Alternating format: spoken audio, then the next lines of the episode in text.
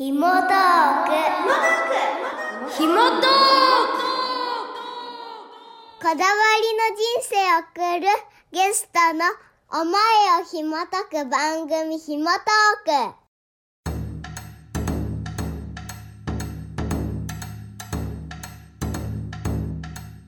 ク。毎月第1第2週目は和のこだわり人をご紹介する和ラジオナビゲーターは人の思いを引き出し言葉にする紐解き職人鈴木みゆき。和の世界に生きるゲストをお招きしその文化に魅了される理由やそこに含まれる哲学やルーツ精神性を紐解いていきます。さあ今日もレインボータウン FM の一角にひっそりと佇む紐解き部屋にゲストがいらっしゃいました。今日はどんな和の世界を見せてくださるでしょうか？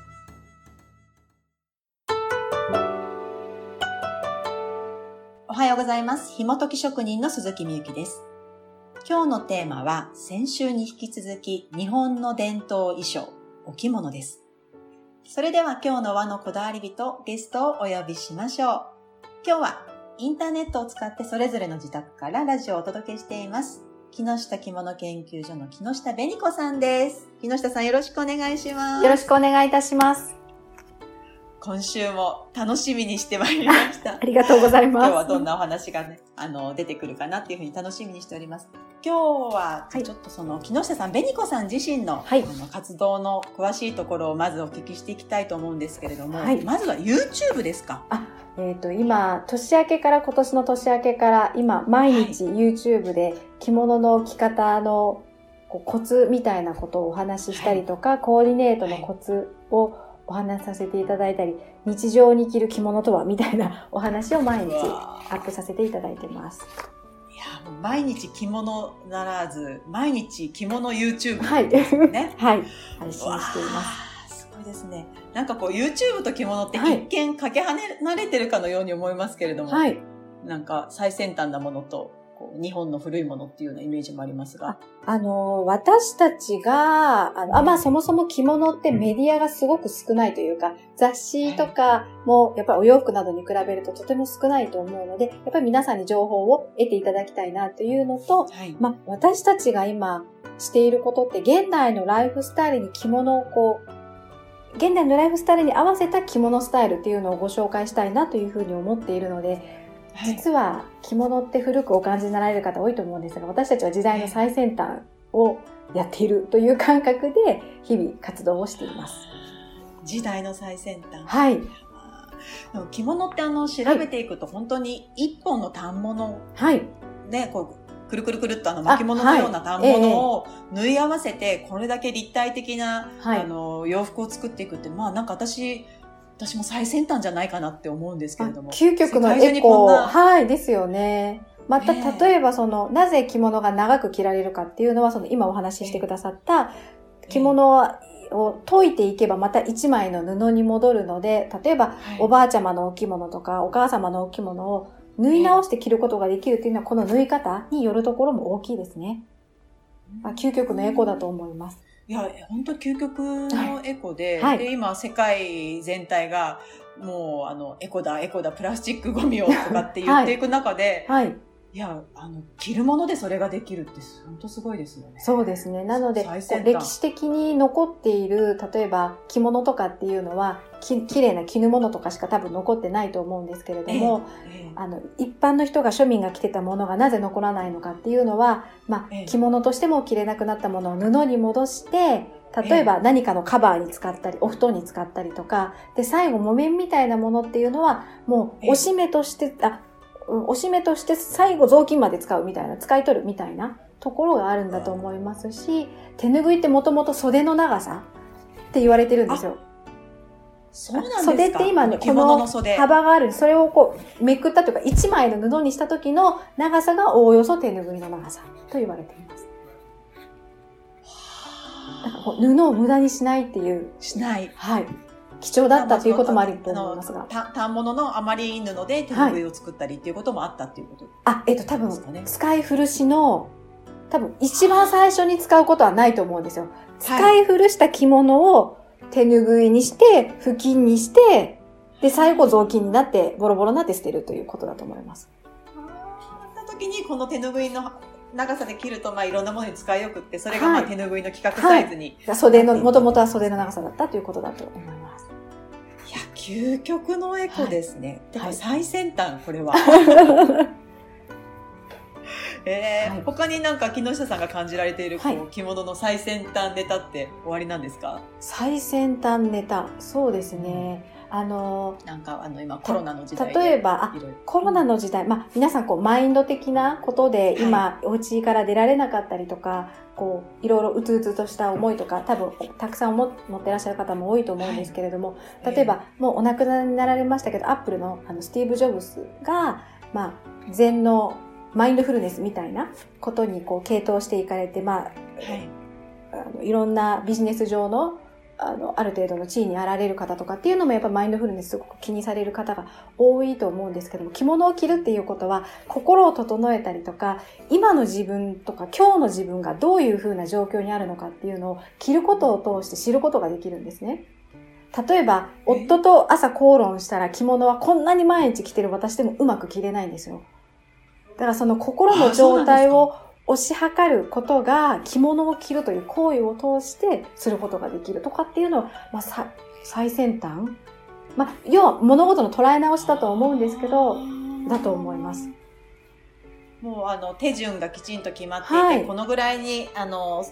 合わせるとはい。綺麗に切れるとかっていう感覚がある中で、はい。それがちょっとした心の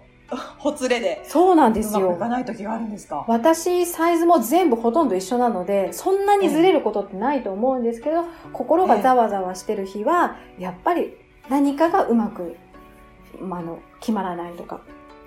で、気分がいい日は、もう一発 OK みたいな、そんな感じです。うわー深い。はい。ちょっとその、そういうところは着物面白いなっていうのと、まあ最先端というか、まあそうですね、私は魅力にすごく感じているところの一つだと思います。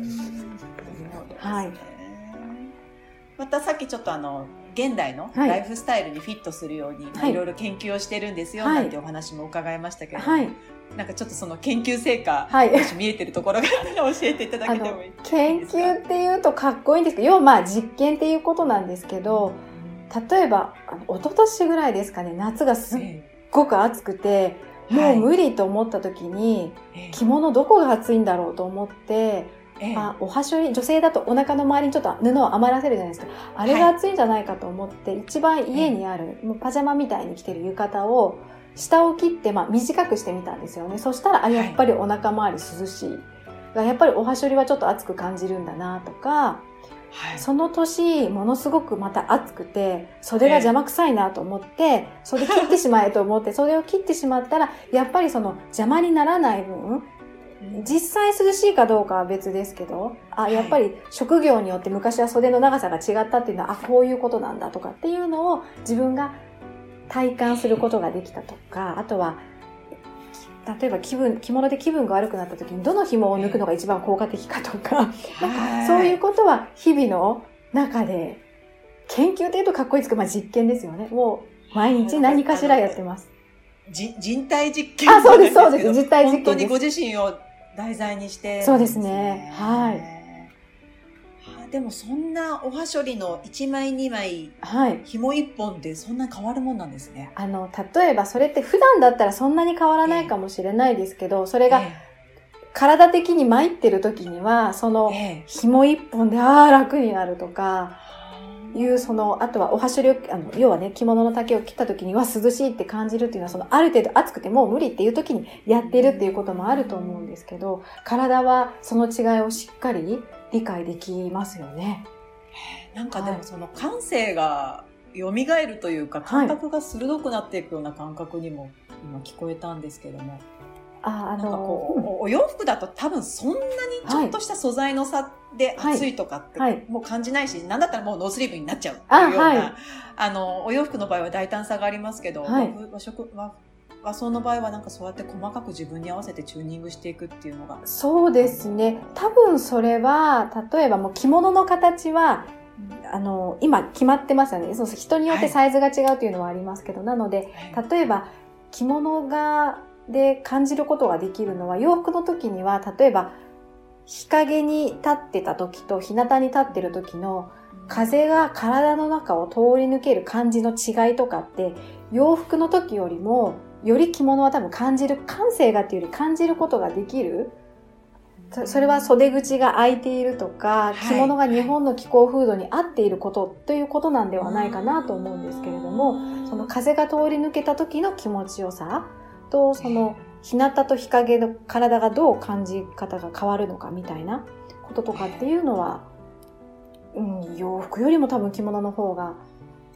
感覚が鋭いのかはわからないですけど感じることはできるんじゃないでしょうかる。よりね。それが湿度が高い日本だからこそ、はい。とか、はいその日本の気候、自然だからこそっていう、ところ自然のは、中で育まれていったっていうことですよね。そうですね。やっぱり日本は衣服、まあ、文化が、と、あの、気候が違えば、できるものってもちろん違ってくると思うんです衣服もそうだし、住居、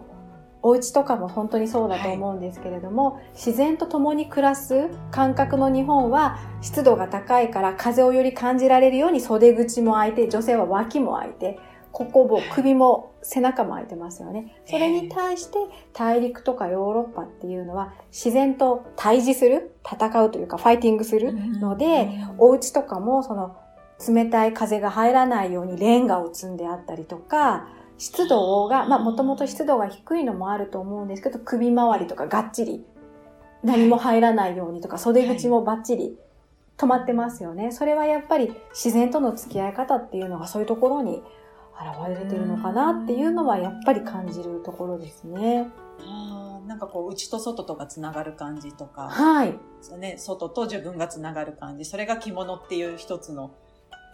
へーななんかでもそうやって文化を比較、はい着物っていう一つのあのアイテムを使って通して文化を比較していくと深いですね。そうですね。まあ、それは私たちがなぜ着物とそういう文化を比較できるのかっていうのは、やっぱりその毎日着物を着ていて、えー着用した時の体の感じ方みたいなのが日本にいる時と、やっぱり海外に年に何度か行く機会もあるんですけど、行った時のやっぱ体が違うんですよ。やっぱり。そういうところで私たちはその着物を通して文化とか気候とかお家とかの比較ができるのかなっていうふうには。まあそれが合ってるかどうかっていうのは、まあ私たちがどう感じるかということなんですけど。うんね、まあでも本当着物ってなんか改めてお聞きしていて、なんていうかちょっと難しい学問のように私捉えてたところがあったなと。あ、はい。でもなんかあの木下さんのお話を聞くともう本当に生活に根じ根付いていて、はいまあ時代時代で変化していくような、ええすごくこう流動性のあるもんなんだなって自由に捉えていいんだなっていうふうに、あのうん自由な気持ちになりなってきますねやっ。ぱりその時代とか、えー、と文化とかがこう変わっていったら衣服が変わっていくというのと同時に、まあはい今は着物を着る方が少ないので進化の度合いっていうのは緩くはなってると思うんですけれどもやっぱりその時々にフィットする着物あ衣服着物も衣服だと捉えると進化していくべきものではないかなと思っています。そんな木下さんが、はい。こう現代の人に向けて提案しているお着物っていうのは今具体的にどんなものをご提案されてるんですか？ちょうど今、あの、お家からなかなか出られないとか、はい。時期的にっていうのもあって、やっぱりその着物を着るということは自分の心と向き合うということもあるので、お家で浴衣、せっかくだったら着てみませんかっていうことは本当に最近よくお話をしているところです。やっぱり今これから外に出られるようになった、ええなる世の中が落ち着いて外に出られるようになった時に、やっぱりいきなり着物を着るっていうといろんな声な、あの、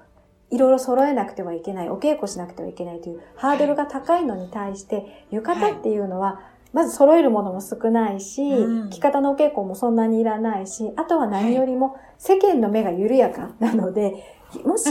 着物を始めたいなと思ってらっしゃる方がいらっしゃったとしたら、夏時期はものすごくいいタイミング、チャンスだと思います。はい。え何月ぐらいからあの着て大丈夫なんあですか？例えば、浴衣も襟、あの、今日私今襟つけてないんですけれども、い。この下に、まあ、襦袢みたいなもの、襟がつけば、別に今6月着ていただいてもいいし、7、はい。8であれば襟を取って浴衣として着ていただいてもいいんですけれども、今なかなか季節では、月では測れないので、もう25度超えたら暑いから、個人的には浴衣でいいんじゃないかなと思っています。ああ、はい。もう6月25度、もうすでに5月で25度超えた日も今年ありますし、そういうじゃあ夏日だったら着ていいという。着ていいんじゃない？か。だって皆さんノースリーブじゃないですか。で、そもそも浴衣ってお洋服で言うと T シャツとなんか膝丈のパンツとか、で足は元 B さんとかそのサンダルぐらいの感じなんですよ。だからそういう感覚でいけるところだったら浴衣着ていっていいんじゃないかなと思ってます。浴衣ってあれですもんね、湯上がりに。あ、もともとは、はい、湯上がり着っていうところから、はい、来てまですすね。もんね。はい、蒸し風呂だったので、はい。そういう歴史的なことを、まあ、浴衣はそういう成り立ちから生まれています。はい。というわけで、じゃあ、はいこれからの季節は、はい。着物とか、まあ、特に浴衣からチャレンジするには一番最適な時期ということです最ね。適だと思います。はい。うわーえー着方とかってどういうふうに浴衣については勉強したらいいんでしょう？ああの今あのー着たいって思ってる方多いと思う。えっとですね、もちろんどなたかに習うとかワークショップに行くっていうのもいいと思うんですけれども、最近は本だったりとか、あと浴衣の着方って検索してもらったら YouTube もうすっごいたくさんあるので、まあ、できれば私の YouTube をご覧いただきたいですが、でもやっぱりパッと見て分かりやすそうみたいな人の動画でお勉強されたらいいと思います。そこも相性なので。はい。はい。私じゃなくてえ、もいちないみと思います。に木下木下さんのはどういうふうに検索したら、あ、私がのチャンネルは木下着物研究所という名前でチャンネルがあるので、そこをご覧いただけたら嬉しいです。はい。皆さん、あの、着たいなと思って、はい引き出しに眠ってる浴衣があれば、はいもうじゃあ YouTube 検索して、早速着てみるっていうことですね。はい。ぜひ、あの、着てみて、体がなんか感じていただけることを、ご自身が体感していただけたらいいかなと思います。わあ、ちょっと私も浴衣出そうあぜひ着てみてくだい。さい。いやー、やっぱり着物っていいですね。あなんか、そういうふうに思っていただけたら本当に嬉しいですね。はい。そしてハードルもぐっと下がりました。はい。えー本日の和のこだわり人は、え2週にわたりお越しいただきました、木下着物研究所の木下紅子さんでした。ありがとうございました。ありがとうございます。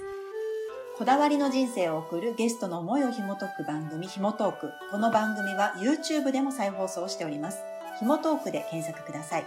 また番組の裏話や編集後期は鈴木みゆきメールマガジンでもお届けしています。私のホームページ、ひもとき .com でご登録ください。それではまた次回お会いしましょう。ひもとき職人鈴木みゆきでした。